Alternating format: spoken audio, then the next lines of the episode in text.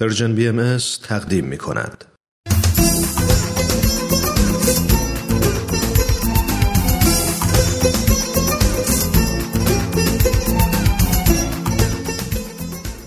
دوازده به اضافه یک تصمیم جدید برای سال جدید قسمت سوم خرداد 97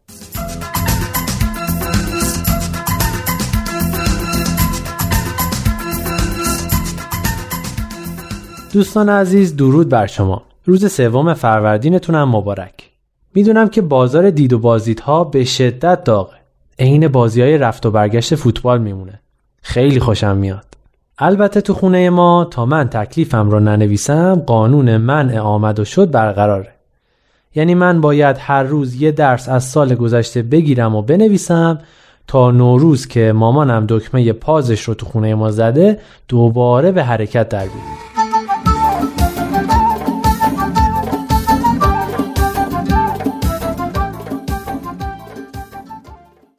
هرچی هم حاشیه برم فایده ای نداره. بریم سر خرداد 97 تو خرداد به هر جا نگاه می‌کنی یه چیز بیشتر نمی‌بینی. اونم امتحانه. امتحان پشت امتحان. مثل یک نوع بهمن عظیم میمونه که سرازیر میشه و همه چیز دنیا رو جلوی چشمت بیرنگ می‌کنه. همه چیز سفید میشه. فقط یکی با ماژیک سیاه روی همه این سفیدی ها نوشته امتحان. تو خونه ما در این ماه همه چیز قطع میشه. گردش، تفریح، مهمونی، تلویزیون، اینترنت، Xbox باور کنید حتی مامان بابام حاضرن در صورت لزوم آب و برق و گاز رو هم قطع کنند که ما درس بخونیم. بریم سر اصل قضیه. یعنی اون روز صبح که امتحان هندسه داشتیم. خوشبختانه هندسه یکی از نقاط بسیار روشن کارنامه تحصیلی منه و بدبختانه همه دوستام هم می‌دونن. قبل از امتحان سر اینکه کی افتخار نشستن پشت سر من نصیبش بشه دعوا بود. کسی هم به حرفای من گوش نمی‌داد. چند بار خاطر نشان کردم که همونطور که طی سالیان دراز به اثبات رسیده من اهل تقلب کردن و تقلب دادن و این چیزا نیستم و دوستان باید خودشون قبلا فکر یه همچین روزایی رو می‌کردن. اما جواب خیلی سریح این دوستان که از دهن سامان در اومد این بود. البته شما ببخشید من فقط نقل قول می‌کنم. گفت تو غلط کردی تقلب میدی خوبشم میدی. اون موقع بود که فهمیدم درست کار بودن چقدرم سخته. امتحان شروع شد و تا یه ساعتی نفس هیچ کس در نمیومد سوالات سخت نبودن اما نفسگیر بودن. هر کدوم یه صفحه تا یه صفحه و نیم جواب داشتن. کم کم زمزمه های از اطراف شنیده می‌شد. نعیم نعیم سه. منظورش سوال سه بود. نعیم دو رو بنویس بده. ورقتو بگیر بالا من ببینم. دبیرمون متوجه شد که یک صداهایی میاد. با خودکارش روی میز زد و گفت اگه دیگه صدایی بشنوم ورقه هاتون رو پاره می‌کنم. داشتم یه دور دیگه ورقم رو میخوندم که ببینم چیزی رو جان انداخته باشم. که یه کسی اومد دم در سالن دبیرمون رو صدا کرد. تا دبیرمون پشتش رو کرد به ما یاشار که به فاصله دو نفر پشت سر من نشسته بود در یک حرکت انتحاری از جاش بلند شد و با چابکی خودش رسوند به من و ورقه من از زیر دست من قاب زد و نشست سر جاش. من بیچاره چه می‌دونستم می‌خواد چی کار کنه؟ فکر می‌کردم می‌خواد برگشت رو بده و بره. اینقدر با سرعت این کارو کرد که وقتی فهمیدم چی شده که اون سر جاش نشسته بود و من هم جلوم جز چند تا برگه چرک نویس چیزی نمونده بود. نمی‌دونی چه حالی داشتم. فکر کنید نتیجه دو ساعت نوشتن و یک سال درس به همین سادگی پریده بود. قارت شده بودم و نمی‌دونستم چی بگم. ناخداگاه برگشتم به طرف عقب که ببینم داره چیکار می‌کنه. محسن که پشت سرم نشسته بود زمزمه کرد. برگرد. هیچی نگو. الان برگتو پس میدیم. اینقدر ترسیده بودم و هیجان داشتم که مغزم به سختی کار می‌کرد. پس میدیم. یعنی ما چند نفر پس میدیم. یعنی ما چند نفر می‌خوایم از روش بنویسیم. یعنی حالا حالا ها طول می‌کشه. یعنی من بدبخت تا اون موقع هیچ برگه دستم نیست. یعنی اگر آقای مرتزوی بفهمه کارم تمومه. فکر کردم پس میدیم. یعنی آقا نه کارت ساخته شد. خم شدم روی چک نویسا و تظاهر کردم به نوشتن. فکرم کار نمی‌کرد. هی می نوشتم CD مساوی با FD آقایون فقط پنج دقیقه دیگه وقت دارین. یه نگاهی به برگه هاتون بکنین که سوالی رو جان انداخته باشین و دیگه برگه هاتون رو بدین. مگه میشه که اگه کسی سوالی رو جا انداخته باشه تو پنج دقیقه بتونه جواب بده؟ من به شدت شک داشتم که تو این مدت کم اون قارتگرا بتونن حتی از روی یه جواب من رو نویسی کنن. سعی کردم رو کاغذ خودم متمرکز بشم و به چیز دیگه ای فکر نکنم. سیدی ها همچنان با افتی ها مساوی بودن سرم رو بلند کردم.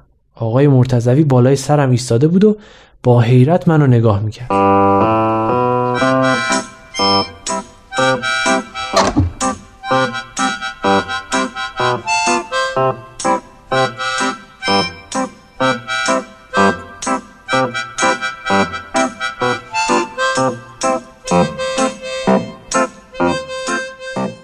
پارسی پور ورقت کو.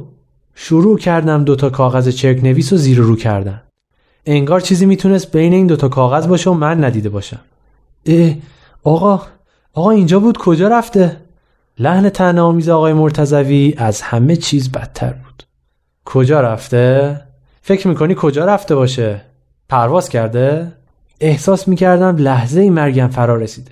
چون توی تونل نورانی مامان بابام و نازنین و فامیل و دوست و آشنا رو می‌دیدم که با قیافه های حیرت زده می‌گفتن تقلب کردی؟ از مدرسه اخراجت کردن؟ خودم رو می‌دیدم که معتاد شدم و لای کارتونا مرده افتادم و برف رومو پوشونده البته اون موقع بهار بود ولی خب معتاد و کارتون خواب شدن چند ماهی وقت می‌بره یهو یاشار با کمال خونسردی بلند شد و برگه من رو با آقای مرتزوی داد و گفت آقا برگشت اینجاست. افتاده بود زیر صندلی.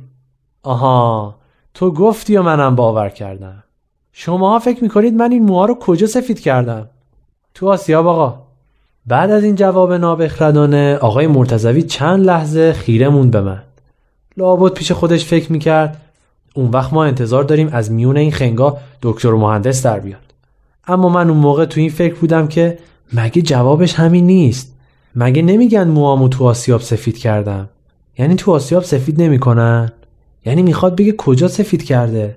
نکنه تو سلمونی سفید کرده. همینطور که این جریان ادامه داشت در حاشیه تصویر بلند آقای مرتزوی می‌دیدم که بچه ها چطور از فرصت استفاده کردن و تون تون دارن حرف می‌زنن و کاغذ رد و بدل می‌کنن. رسما همه داشتن تقلب می‌کردن. آقای مرتزوی هم متوجه شد. برگشت یه نگاهی بهشون کرد و گفت برگهاتون رو پاره کنید بریزید دور. همتون ردید. یهو همه سالن رفت رو هوا. یعنی چی آقا؟ ما بیس می‌گیریم. آقا آقا این برگه ما رو بگیرید. به خدا ما تقلب نکردیم آقا. آقا پارسیپور تقلب کرده. به ما چه؟ پارسیپور و محمدزاده. بیاین بریم دفتر.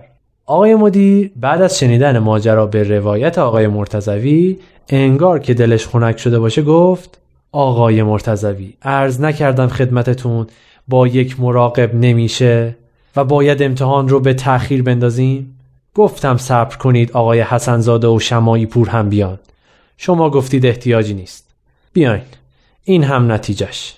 اینا که بچه آدم نیستن. ای خدا. آخه من بدبخت چه اشتباهی کرده بودم که آدمیت من باید زیر سوال می‌رفت؟ آقا ما رو میگین؟ نخیر شیخ ابو تراب نصرآبادی رو میگم. پس کیو میگم؟ چه درد سرتون بدم؟ بعد از دو سه روز رفت آمد و روشن شدن ماجرا و خواهش و تمنا و حتی تهدیدات مامان باباها آقای مرتزوی راضی شد که لابلای امتحانات دوباره امتحان هندسه از ما بگیره. منو نشونده بود تو یه جایی در حد قرنطینه. که با بقیه بچه ها چند متری فاصله داشته باشم البته خدا رو شکر دستشم درد نکنه اما نتیجه اخلاقی این ماجرا به نظر شما چی باید باشه؟ خب چطور اینو بنویسم؟